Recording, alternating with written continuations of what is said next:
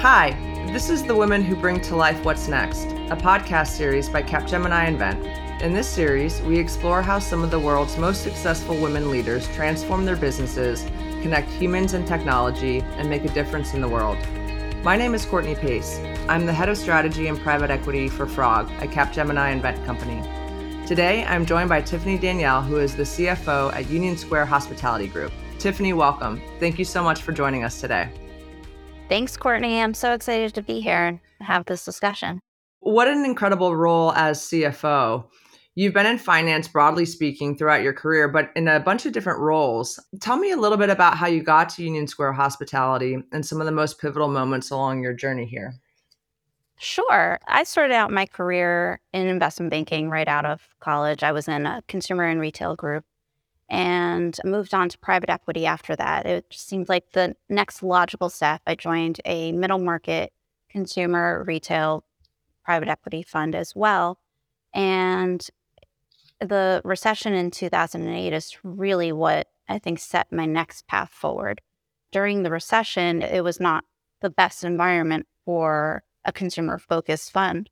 It gave me the opportunity to step back and determine what did I really want to do for my career? Did I want to stay in private equity and stay in a more traditional finance role? Or did I want to move on? And I had the opportunity to join what was then Liz Claiborne in a strategy M&A business development role, which allowed me to leverage my prior skills, but really be a part of a company. And that was the thing that I loved most about private equity was getting to know the management teams and how excited they were to drive value and grow their own brands. Mm-hmm. And when I made that move over to be a part of the company, that really set the course for the rest of my career. I got to work directly with our brand teams, our operators, our marketers, our inventory planners, and our international leaders. So at Liz Claiborne and then moving into the Kate Spade brand, I got to see a lot of growth.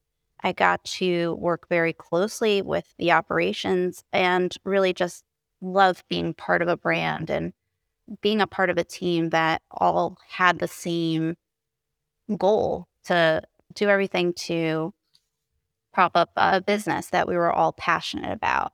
During my time at Kate Spade, I got to head up international finance. I worked on all of our international business development deals, new partnerships.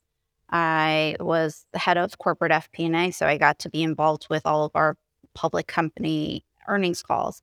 Uh, so having a lot of different opportunities across functions of finance really gave me the skill set that I need for my role today as CFO moving into Union Square Hospitality Group, I've always been passionate about restaurants here in New York, even though most of my career was in fashion and retail. And when the opportunity to join USHG as its next CFO arose, it was difficult for me to say no to that opportunity. I've been such a fan of Danny Meyer and the restaurants here, Shake Shack and Union Square Cafe and Gramercy Tavern when I had the opportunity to meet with a team that was really focused on culture and wanting to bring joy to people's lives, I knew that was the right team for me. So that is how I got to where I am today. I love it. Born out of a difficult time and a reflective moment. It's incredible. I'm curious, did stepping into a C suite role for the first time feel different than any of your other roles or promotions in the past? Absolutely. For most of my career, I was on the strategic finance side. Um, not so much accounting, not so much on treasury and controllership. I've always touched those aspects, but in a CFO role, particularly, having ownership of all aspects of accounting and finance was a little bit scary.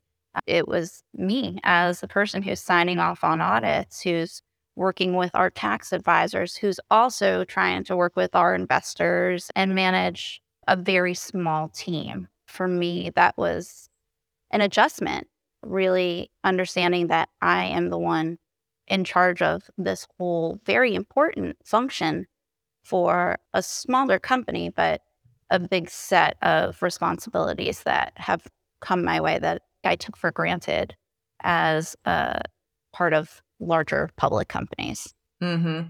How did you shift your mindset to gain the confidence to be able to do that? I'll tell you at the beginning, I didn't have the best confidence. I joined USHG when we were in the pandemic. It was October 2020 all of the restaurants are shut down. We had just opened a couple of the restaurants for 25% indoor capacity. And then two or three weeks later, everything was shut down again for indoor dining. And, you know, trying to make sense of where the different businesses were and cash flows. I remember sitting here in my office and one of our founding partners, Richard, he saw me. I think I had my head down trying to take stock of what I had just done and jumped into. And he was like, Are you okay? I was like, I think so. Like, I don't know what I've done. I don't know what I'm doing. Can I do this? And he just told me, We are all here to support you. This is a crazy time. And every single one of us believe in you when I didn't believe in myself, you know, this is my first CFO role. This is in the pandemic and trying to figure everything out at a new company, no less, and in what I'll say a newer industry for me. So having a supportive executive team made all the difference in the world for me to start gaining confidence. And that's where I think it's so important to find the right place with the right people. Culture is such a big factor in making the decision on where to spend your time because for me, I would not have made it through the past couple of years of different variants and shutdowns and labor challenges if I didn't have the support of the entire executive team here. It's huge. It's a perfect segue. Maybe let's spend a minute talking about culture. Union Square Hospitality Group is, of course, a hospitality company that uh, cares so deeply about making its guests feel welcome. And Danny Meyer has a very, very strong leadership culture of caring for all of your employees. I'm curious how the external culture of hospitality that you exhibit to so many of us who enjoy all of your restaurants seeps into the internal culture. Yeah, of course. Danny has written a book about culture and leadership, and it's called Setting the Table. He wrote it back in 2006, but so many of the themes resonate today. What he has instilled in founding this company and building this company is a real care for our employees and our people. Call it the virtuous cycle it's about spreading what we call enlightened hospitality. But the virtuous cycle really starts with making sure that you are taking care of your people. Then you move on to making sure we're taking care of our guests, making sure we're taking care of our community and our suppliers. And investors are important, but if you follow that order, then ideally the returns should come for investors. And so, with every single employee that we are hiring, we're looking for what we call 51 percenters. You want people who can technically do the job, of course, and have the right skills, but you want people that are going to skew a little bit more towards emotional intelligence, that caring quality, and at the end of the day, being good people. Those are the people that you want to work with that's something you can't really teach. And for me, it's like the interviewing process is very different. We're looking for the right fit. When I was looking for my next leadership role, hoping to step into that CFO role, uh, going through other interview processes, they were giving me personality tests and quizzes about what did I do to create value. With USHG, it was really making sure that I would fit in with the team and that I was the right cultural fit as a leader of this company. Mm-hmm. Let's spend a little bit of time there. Tiffany, how would you describe your own leadership style? think of my own leadership style as compassionate but straightforward. It's really important to be honest with your team, with your peers, but to do it with care. Back when I was at Kate Spade, I was in a role that led our financial planning, working with our investor relations team on our communications during earnings season. And in working with our teams, our Kate Spade's CEO, he had come up with a nickname for me, which was the Dark Angel. and it has stuck with me. And it's something that I would say I'm proud of in times of, you know, when things aren't completely ideal and mm-hmm. everything isn't all sunshine and rainbows. It's important to mm-hmm.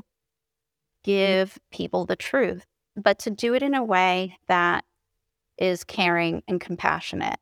What our CEO knew at the time was that he could come to me for the facts.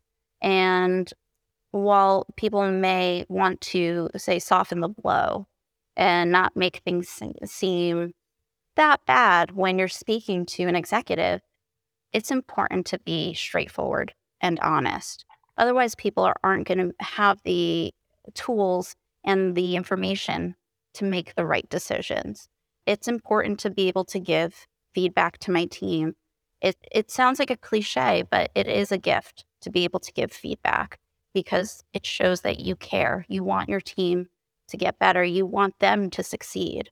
I know earlier in my career, I struggled with that and how you do that in a way that's not going to hurt somebody's feelings. But that's also something that shouldn't allow you or stop you from telling them things that will ultimately make your relationship better or help them in their own roles. For sure. And sounds as if it's very in line with the culture of the company as well. Absolutely. So, having been in both finance and consumer for a little while, you have a unique view of how these industries have shifted and changed over time. What do you think are the biggest forces that are impacting your work today? Some of the biggest impacts right now are around labor. It's been a tough labor market, not just for us, but across the board.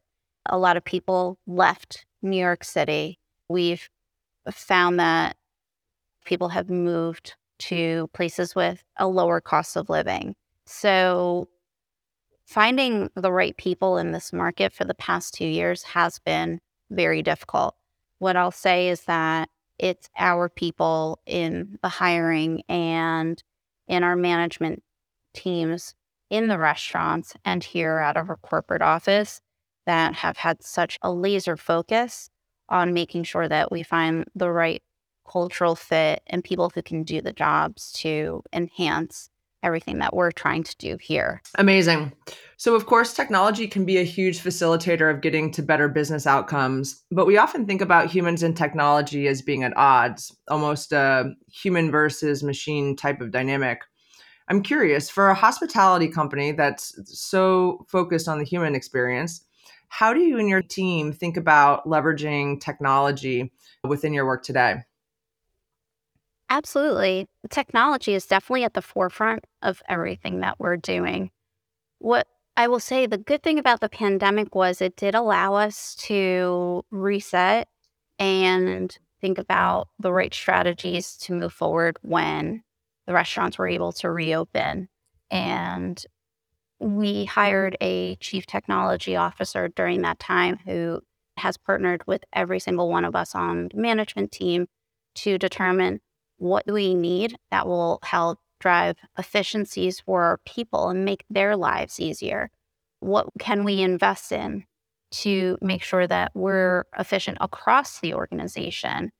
We've invested in a new ERP. We have consolidated all of our point of sale systems across every single business, driving consistency as to how our sales are reported, what we're ringing in, and processes We've invested in new people management and our hourly labor management through a platform that you can use on your phone to clock in and clock out to schedule people ahead of time.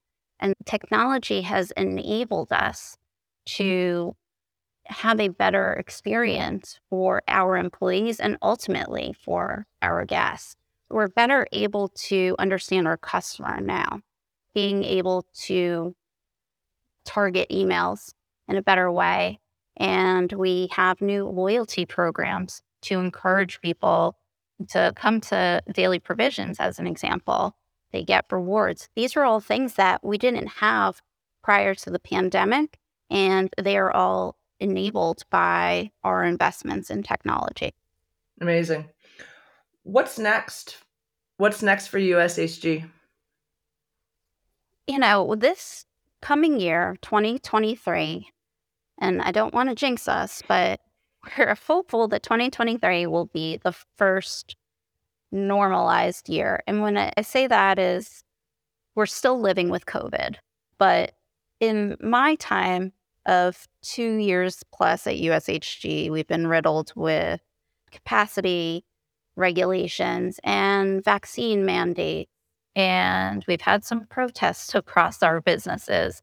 So we are looking forward to, knock on wood, a fully operational year, a year for us to really focus on growth and profitability, really trying to drive those efficiencies across all of our businesses while maintaining our culture of hospitality and not forgetting about who we are as a company and what we're trying to do for our people.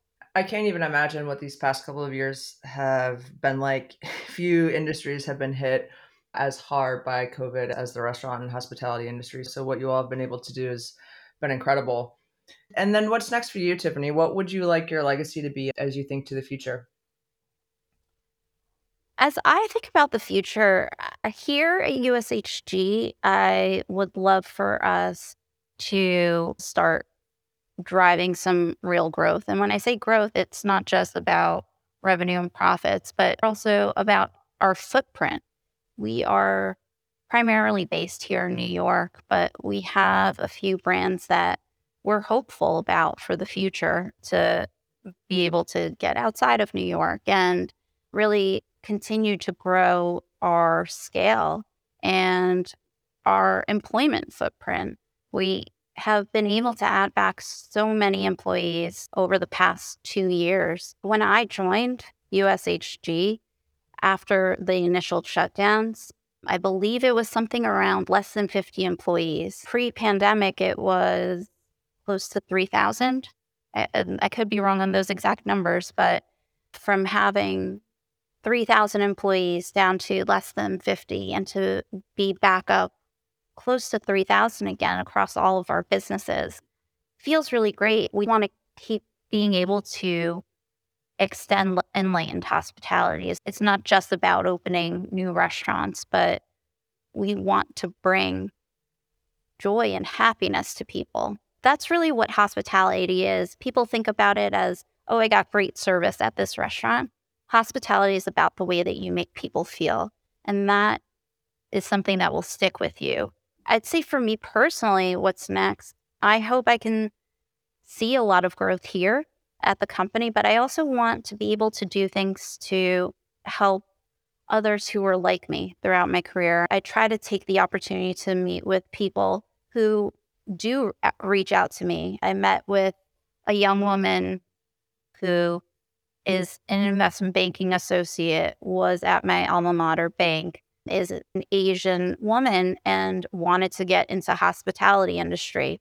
And I'm not one to take a ton of cold call or cold emails, but that really spoke to me. And where I can have the opportunity to provide some insight or advice to others who are looking to follow a similar path I love doing outreach and mentorship opportunities with with the University of Virginia and I've met with their outreach partners here in New York to determine how I can help other women both from our school and who have similar backgrounds to me. I want to do whatever I can in my role and in my position both in the industry but just honestly, in, the world of helping to elevate other women, other women of color into more leadership roles, more for profit board roles, and just do my part.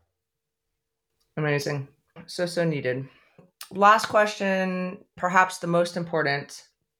Do you have a favorite spot in New York? Ooh, you can't pick a favorite child. and what I will say is that prior to joining USHG, Maialino was my favorite. It has not reopened at the original location, but we do have a pop up of it. And that has brought me such happiness having that food and being back in a version of what Maialino was. So we'll say that that's kind of my more nostalgic favorite, but I do love all of the restaurants. Daily Provisions is pretty heavy rotation for me and the kids for breakfast, lunch, and dinner. I'll make that plug. You can get every single meal at Daily Provisions. Tiffany, thank you so much for spending this time with us today. It's been incredibly inspiring to hear about your journey, your style, your vision for the future, and how much you've been helping others. USHG has found an incredible 51 percenter in you, and we're excited to follow along in all your future success. So thank you so much. Thank you so much for having me.